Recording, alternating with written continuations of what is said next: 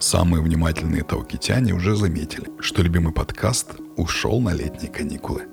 Мы обязательно вернемся в сентябре. Будет еще больше смешного и грустного, важного и легкомысленного, воодушевляющего и демотивирующего.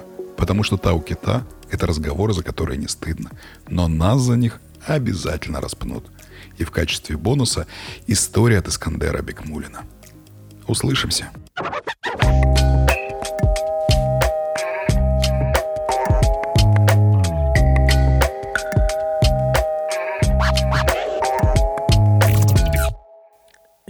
Есть э, в моей жизни три самые интересные истории, связанные с официантством. История номер один. В ночной клуб при ресторане приезжает гость. Тогда только вышел новая Audi A8. Он приезжает, это э, самый конец 90-х. И у нас партия первый день работает. Партия из деревни. Приехал первый день, его взяли на стажировку. Ну, реально такое было.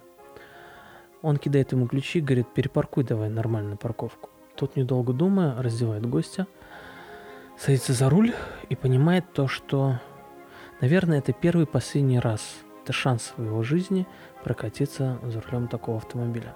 Садится за руль, а выезжает на большую улицу, а потом он выезжает на очень большую улицу.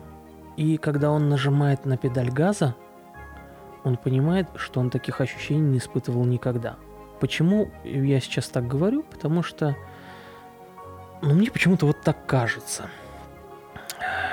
И я хотел бы, чтобы это было действительно так, а не просто какой-то тупой загон бедолаги-парняги. Я уверен, что это было как-то так, это была какая-то сумасшедшая эйфория. В какой-то момент он увлекся так, что он набрал такую скорость, а машин было очень мало в те времена на улицах Казани – он набрал такую скорость, и еще и модель такая довольно-таки значимая, что гаишники, которые стояли на своем посту, они обратили внимание и подумали, что они могут за превышение скорости содрать за, с этого очень богатого, наверное, человека очень неплохие деньги. Тем более, если он так разухабисто возит. Хорошее слово разухабисто, надо его выучить. Спасибо за подсказку. А, если он так разухабисто возит, то наверняка он сможет дать хорошую взятку. И вот они погнались за этим парнем. А парень не дуром решил от них улепетывать. Так вот, э, этот парень гонит и гонит от них. Э, и сам загнался. А они за ним. И вот он уже на этой маленькой и узкой улице, которая называется Братьев Касимовых. А напротив ресторана находится бензозаправка. И он едет, едет, едет, и ему совсем немножко остается до того, чтобы припарковаться около ресторана и забежать внутрь.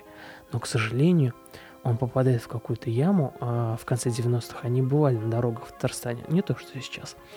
И как его крутанет, и он влетает в бензозаправку. Слава богу, он успевает а, выйти из машины, а машина начинает гореть. Она взорвалась и начала гореть.